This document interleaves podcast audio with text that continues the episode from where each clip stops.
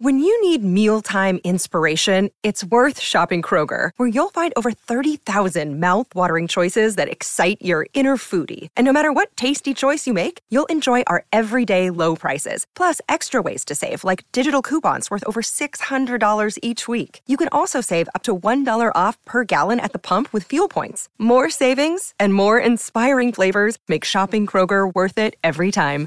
Kroger, fresh for everyone. Fuel restrictions apply.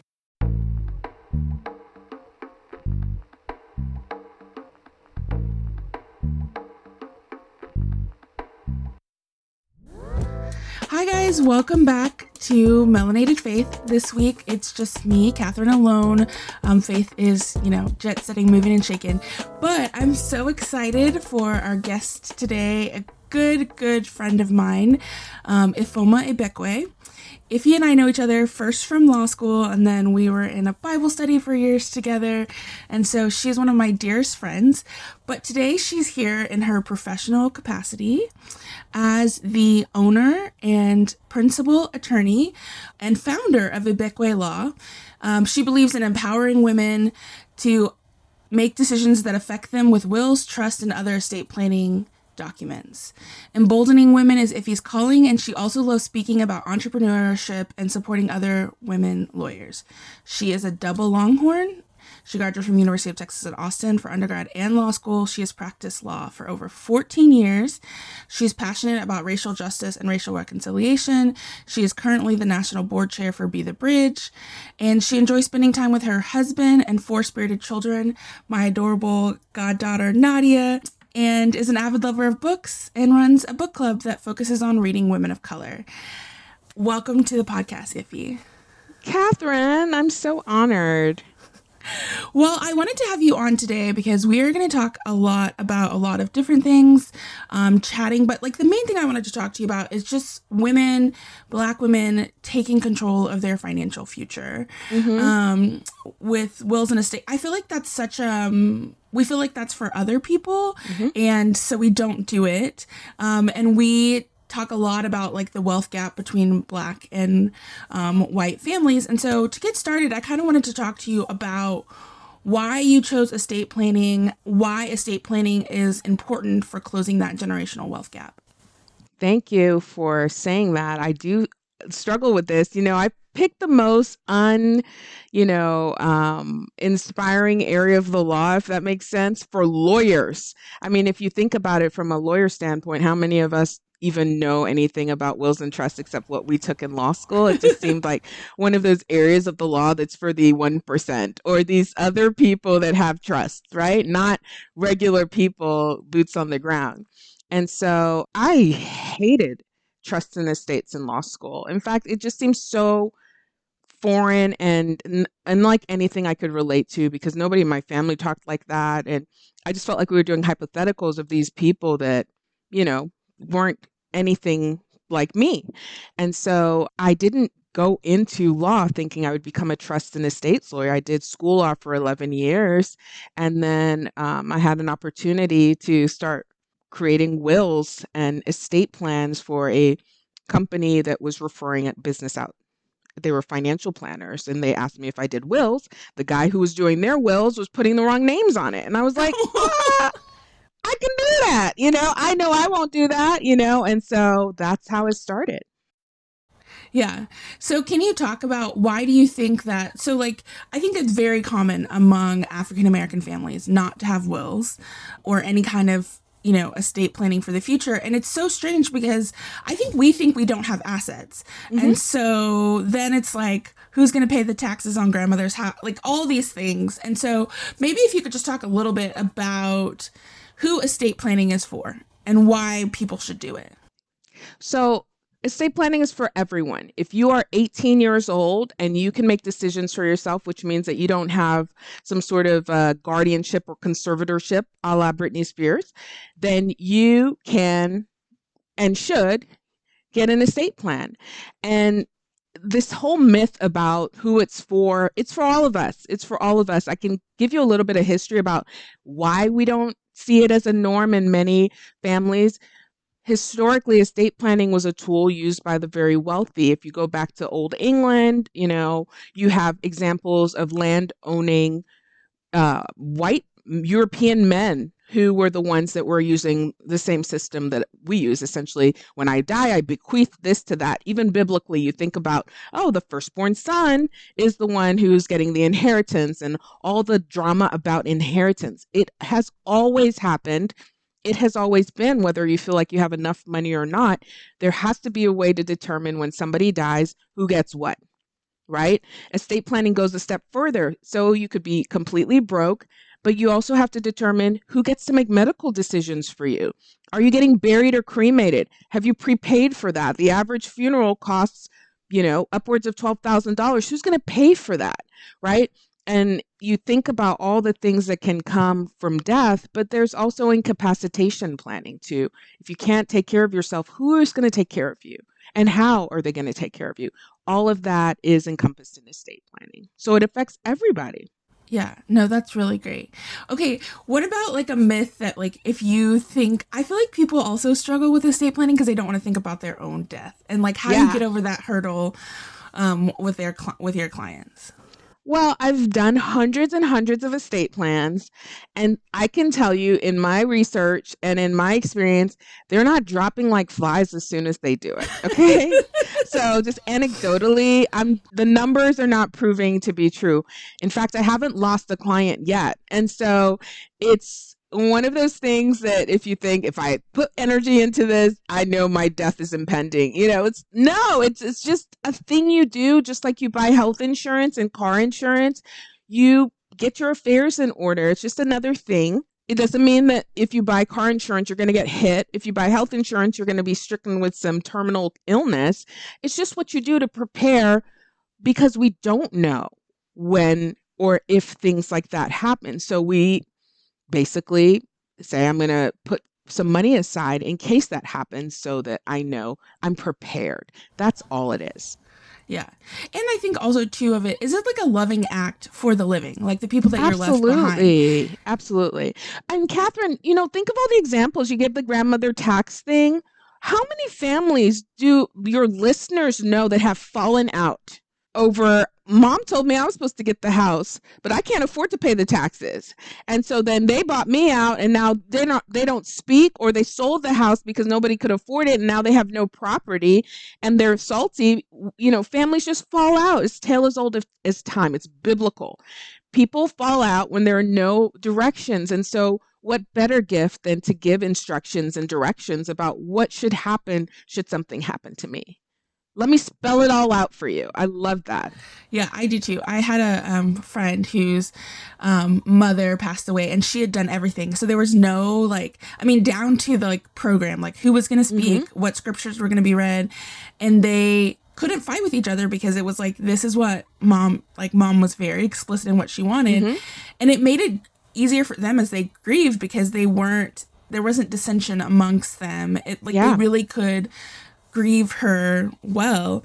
So yeah, I think yeah, you're right. It is like a love. I think a, a loving thing to do for the people that leave. You are coming. Yeah, after. that you leave behind, and it's another thing. I will say a step further than just getting your estate plan put in place to take care of your your wishes should anything happen to you is telling people that you're doing it and telling them what you've done to the degree that you feel comfortable. You don't have to tell them, oh, I'm leaving you $50,000 or you're getting the house here. But you can say, I've gotten my affairs in order. I want you to know that I thought very hard about how I wanted to distribute things and who I wanted to be able to make decisions for me. And I'm really working with your strengths. Everybody plays a role, or only this person is playing a role because I want to make it as streamlined as possible. I don't want this to be reason for you to fall out. You know, something I do is I have clients who are interested in doing this write letters of wishes. It's not a legal document, but it's sort of an explanation.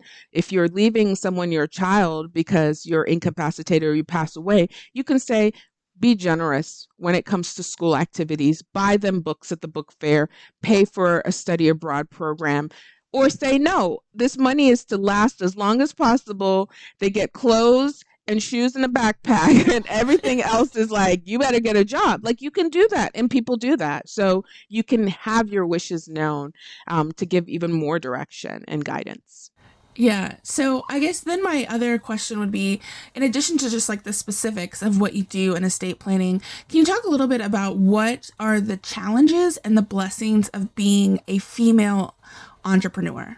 Mm. this is such a good question. Can we say a black female entrepreneur? Oh, yes. Uh, specifically, a black female entrepreneur. Specifically of the melanated variety.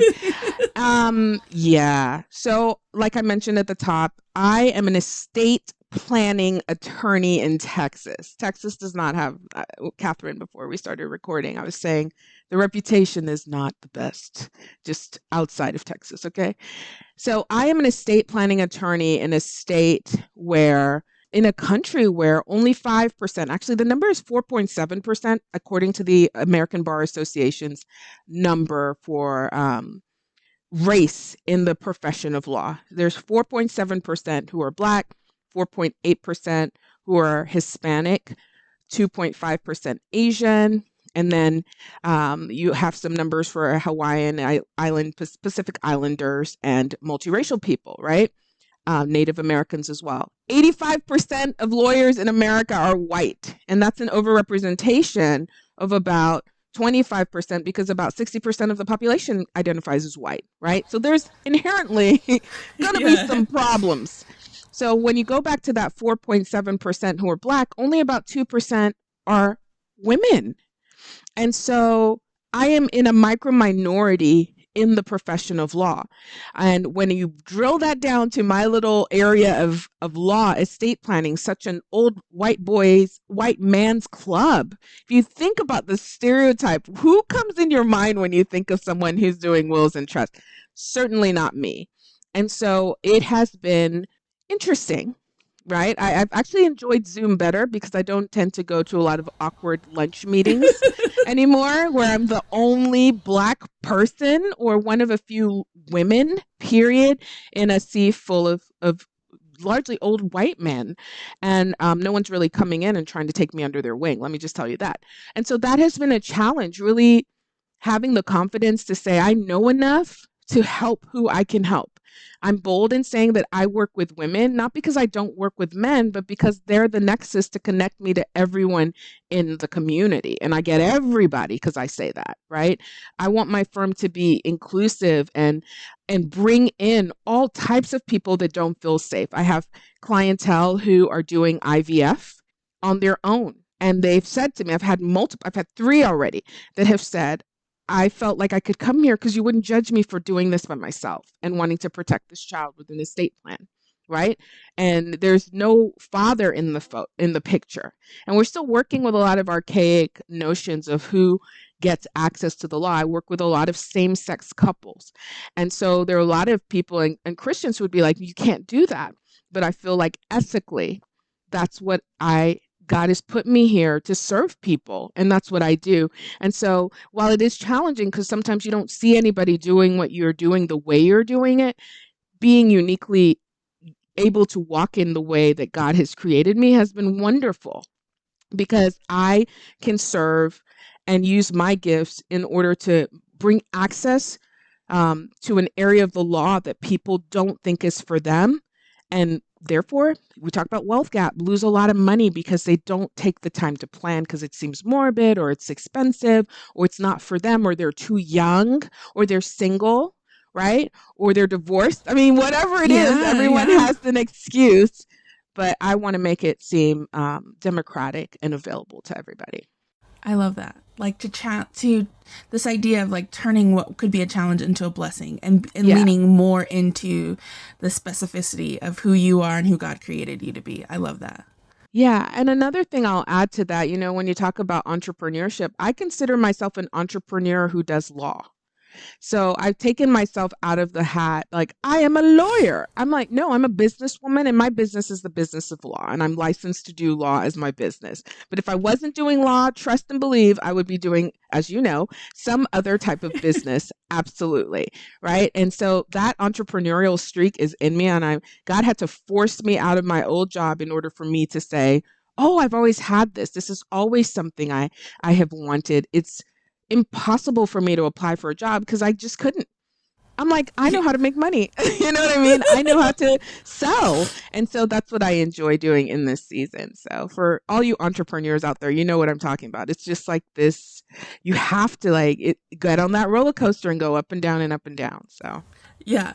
I was going to say, like, that is a perfect segue into my next question of just how did you know it was time to leave your nine to five? Like, what was that process like of like letting go of that and like really leaning into how God naturally wired you? Yeah. So for my job, I was there for 10 human years. Okay. And one of the reasons I stayed is because they had on site daycare. And in the course of, I don't know, Kathryn, maybe uh, four years, I had three children and um, I just felt like I have to stay here. And I hated my job for at least the last two years. And then I had my 10 year anniversary, and the next week I got fired after the whole party and all of it. Right. And yeah. I don't say that to make lightly. I, I wasn't a great employee at that point. I wasn't able to put in the time because I had this young family and all these children. And I wouldn't have left unless God allowed that to happen. And so when that happened, I was forced to start looking at okay, um, no one wants to hire me.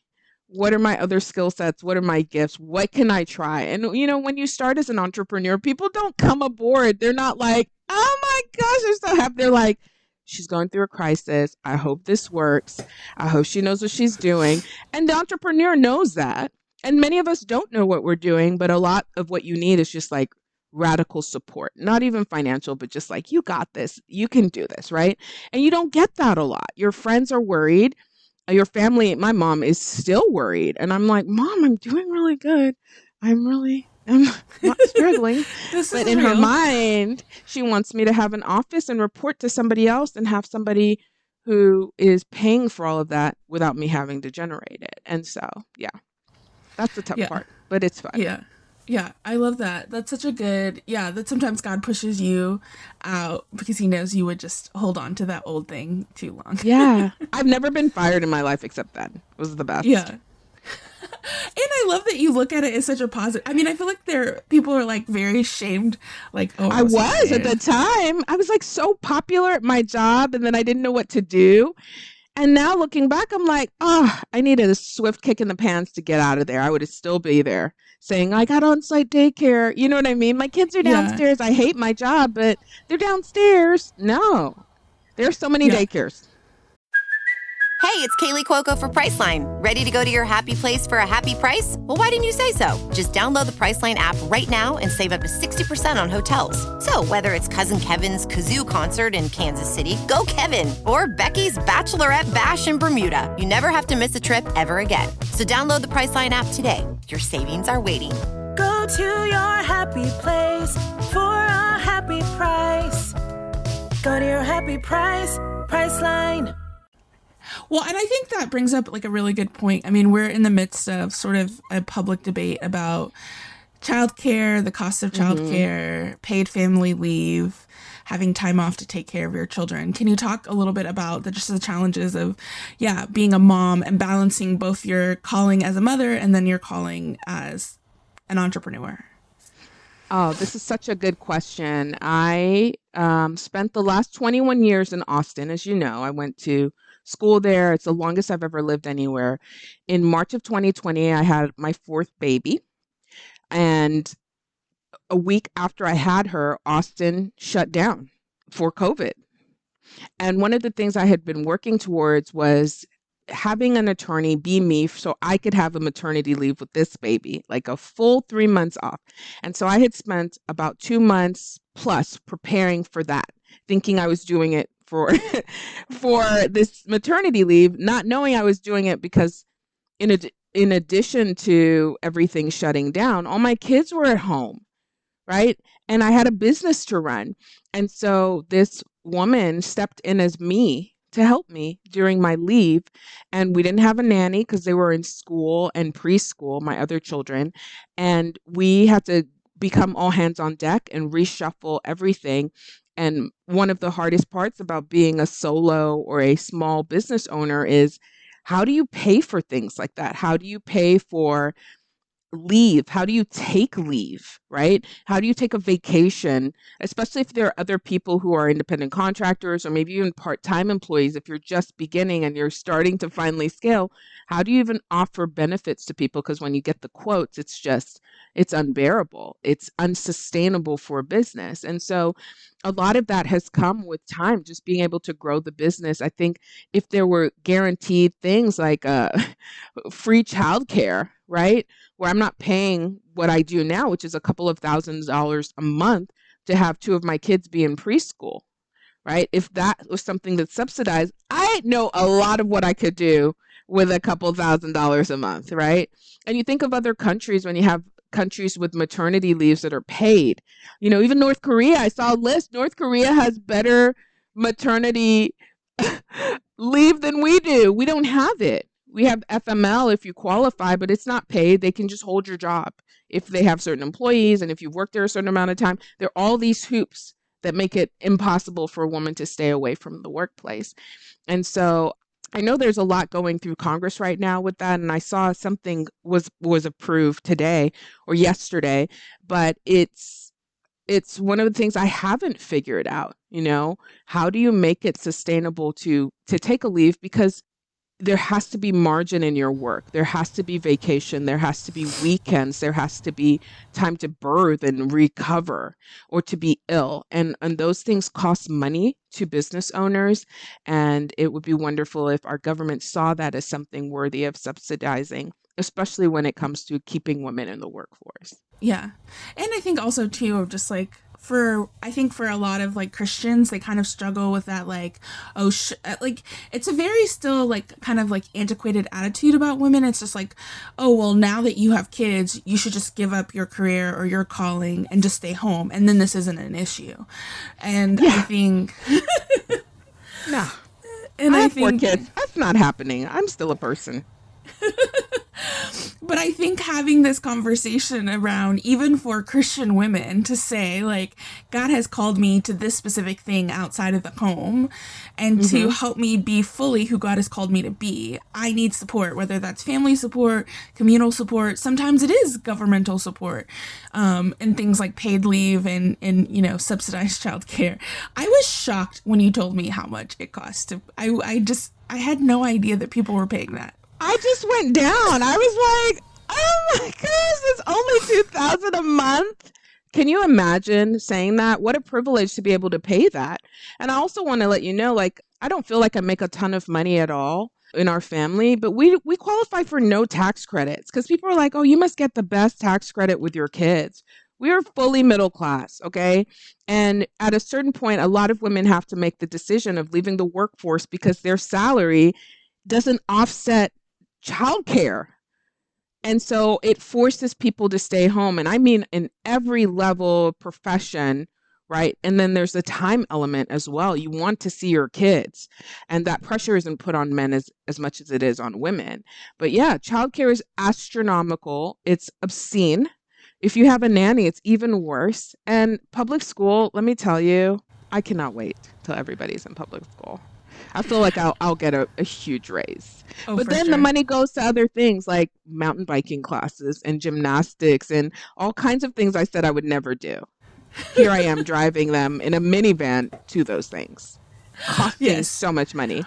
if he was the most anti kids having outside activities, um, I know, I'm like you don't say... need activities.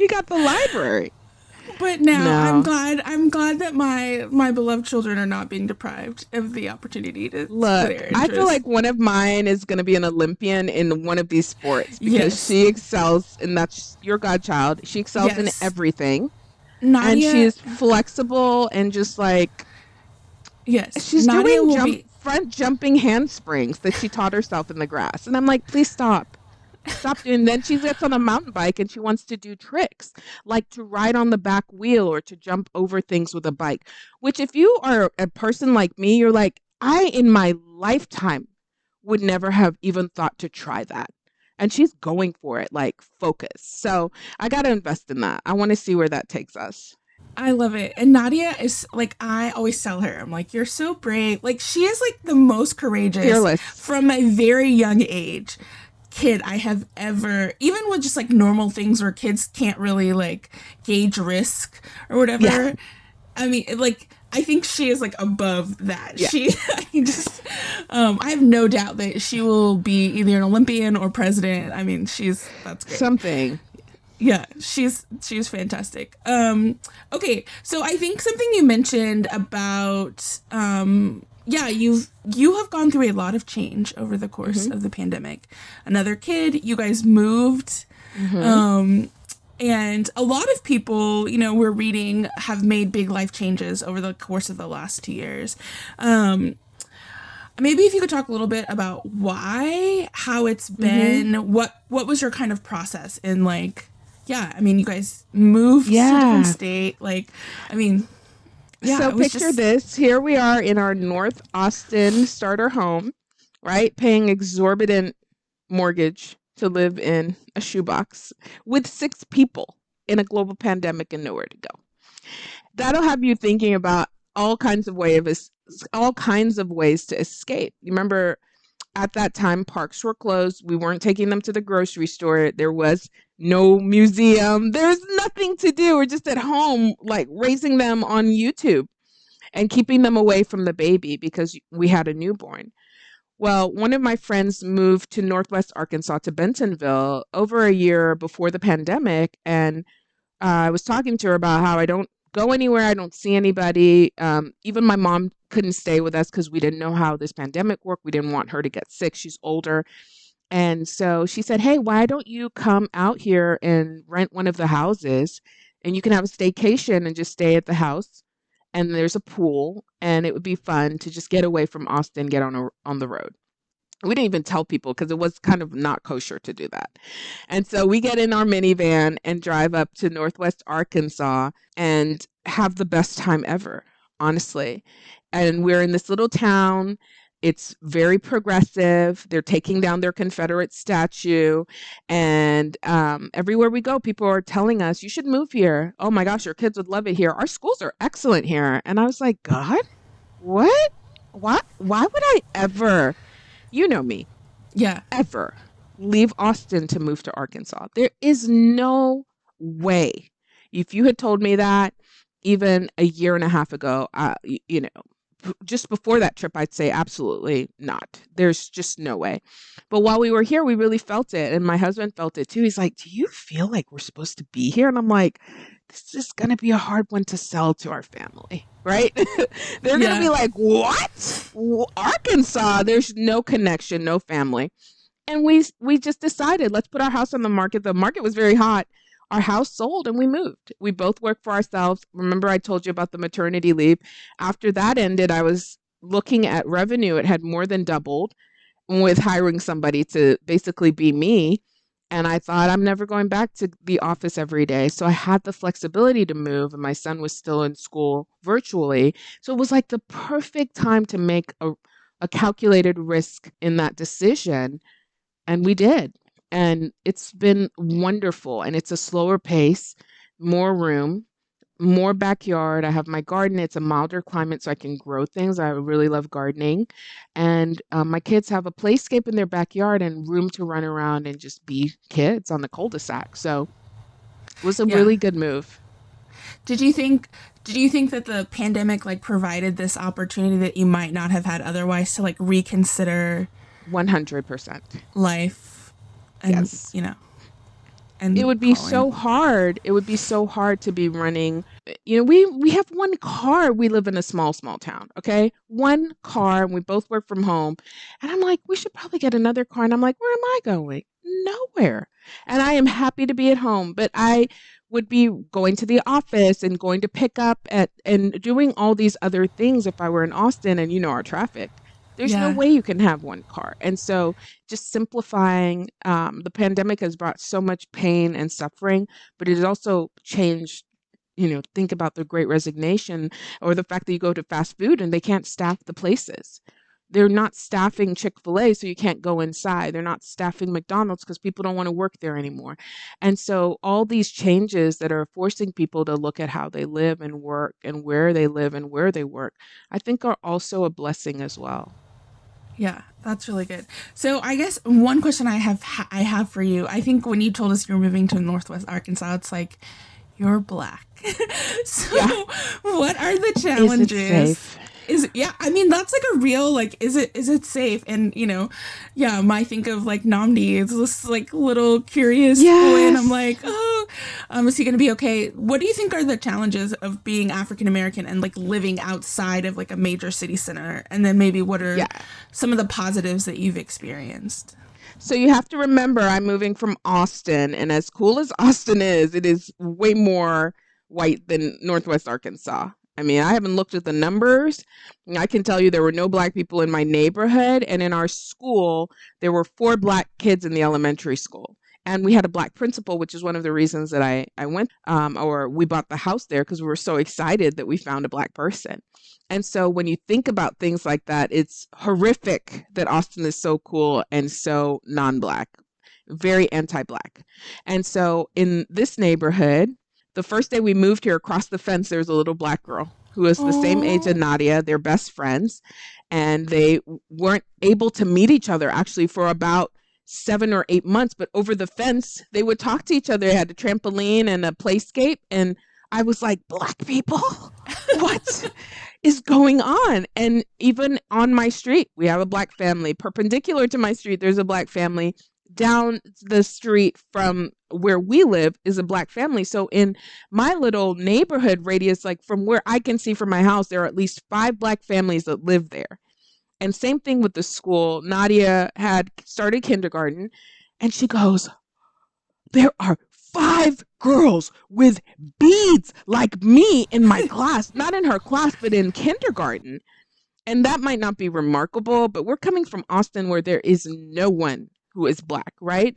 And she's like, they have beads like me. And she goes, well, one of them has puffs, but the rest of them have beads, but she has curly hair too. And it's just like, listen, I have never felt more included and welcome. It's a very um, subsidized community because it's the home of the Waltons and there's a lot of money here and there's a lot of intentionality. The curator of our, our Uh, renowned museum, which is absolutely the nicest museum I've been to in the United States, is a black woman from Brooklyn that's the curator. And we also have an, a contemporary museum. And every other week, I'm like, it's the blackest museum I've ever been to in my life. Like, why is it here? And so there are all these ways that people are inclusive. Of course, we are in Arkansas, and you, you're going to have all kinds of horrible people, but horrible people are everywhere. And moving here has not made me feel less safe. It has made me feel more included. And that I did not expect at all. Yeah, I think that's really good. Like challenging expectations that like that the only place to be black or to be like safe is in an urban center. Yeah. No. And I think and it's like so interesting to me because like yeah, for a lot of African Americans our roots are very rural and these like very mm-hmm. like I mean Bentonville's not rural. It's like it's pretty not rural city. at all. It's no. a town but but I do think this idea of like going back to the land, sort of this reverse migration, right? Like we had the Great Migration in the 1920s. It seems like that sort of trend is reversed, and people are building these wonderful, mm-hmm. inclusive spaces outside of city centers. And so don't be afraid to make a big drastic change. I will say that to our listeners. Absolutely. and I want to move more rural and have my own little homestead. That is the goal is to have acreage and not be able to see neighbors and grow your own food. Yeah, absolutely, like, absolutely. Um, okay, so as we're closing, um, two one question to close. We've been asking a lot of our guests this season what they're hopeful about. I feel like just the last two years, there's just been a lot. It, we have dealt collectively, as much as people want to pretend otherwise, collectively, we have dealt with a lot in the last couple of years. And so I always just like to end, kind of, kind of talk about what people are hopeful about. Yeah, I'm hopeful for hope again. I know that sounds kind of circular, but do you remember when we were entering 2020 how hopeful people were? And then we entered that year of just, I don't even know what that year is. And then there was no pomp and circumstance coming into 2021. And so, what I would love to see just going forward is an embracing of more hope. Of course, we have it, but the optimism and, and the expectancy and the hopefulness. I want to see that return rather than the cynicism and the doom and gloom and the and the division and the and just uh, the just disdain for people. I would love to see a, a turning around where we can focus on hope again. Okay. And then as we close, where can people find you? If they want to get Oh. estates and trust, Yes. This is your if girl. you're in Texas or Arkansas, you can hit me up at ibekwelaw.com and you can find me on Instagram at Iffy or LinkedIn or you could just get on Google. I've been so many places now. You can find me somewhere. And so please um, let me know um, if I can help you or if you need a speaker to come speak at a function and um, or if you just want to to share your thoughts on the interview or yourself. I love that stuff. And people reach out to me all the time. So I really welcome it.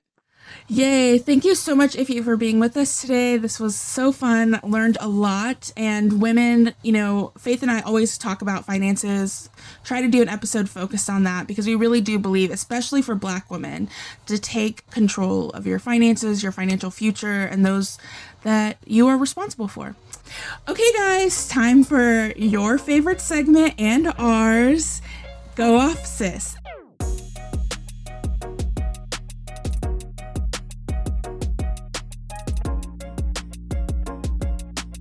And this is our segment where we talk about something in the world that we're loving, we're blessing, something we hate. Hate is a strong word. Something we dislike and that isn't mess, and that we are praying the Holy Spirit takes control of that situation. So, Iffy, would you like to go first, or do you want me to go first? You go first. Okay. So I will okay, so I always like to start off with mess and we kind of talked about it on this episode. I think it is a mess that the US is the only one of 6 countries that doesn't offer any paid family leave, maternity or paternity. We are the richest country that does not offer it and I'm really very disappointed in our elected officials that decided to drop that from the latest Build Back Better. I'm hoping that this means that we can come together, there be some sort of bipartisan push in the future, but like paid family leave and it's not just for married people. I will say as a single person like i have parents i have relatives that i need to take time off to care for them and so i'm just as invested in this conversation. So that's my mess. My bless is once again sports related aaron rodgers is just as stephen a. Smith would say a very bad man. I love him. The green bay packers are doing really well. Um, and so i just he is strange. He is a strange person, but on the football field, he is amazing, and I would like to bless him. if you, what's yours? Okay, so I was going to say the same mess as you. I It's was going to say, Go. God, fix this Congress, but I'm going to change mine. I would fix our leadership. I mean, it's just top down, a hot, stinking mess. Um, so I won't say that one. So the mess that I will say is the fact that 70% of Americans don't have estate plans. I Yeah. think that that is a mess. I think that we're on the precipice of a huge change in uh, generations where our baby boomer parents and maybe grandparents for some of you are going to pass away and people have no plan for that. And it's going to be a mess. It's going to be great for estate planners, but it's going to be a mess. Yeah. And and a lot of hurt feelings because people don't think it's it's worthy of planning. And that generation has so much stuff. It's just unreal. So that's the big mess. And the bless is all these women entrepreneurs I am seeing out here taking no prisoners, standing fully in their in their you know calling in their skin in their thoughts being confident i love that stuff because i don't think i saw that growing up and i just bless all the women who are able to take space and not feel like an imposter and show the rest of us how it's done it is so inspiring to me I love it. That is so great. Okay, guys, we will see you here next week. Make sure you tell your friends about the podcast, rate and review us on Apple Podcasts. We are still trying to get to 200 reviews, and we will see you next time.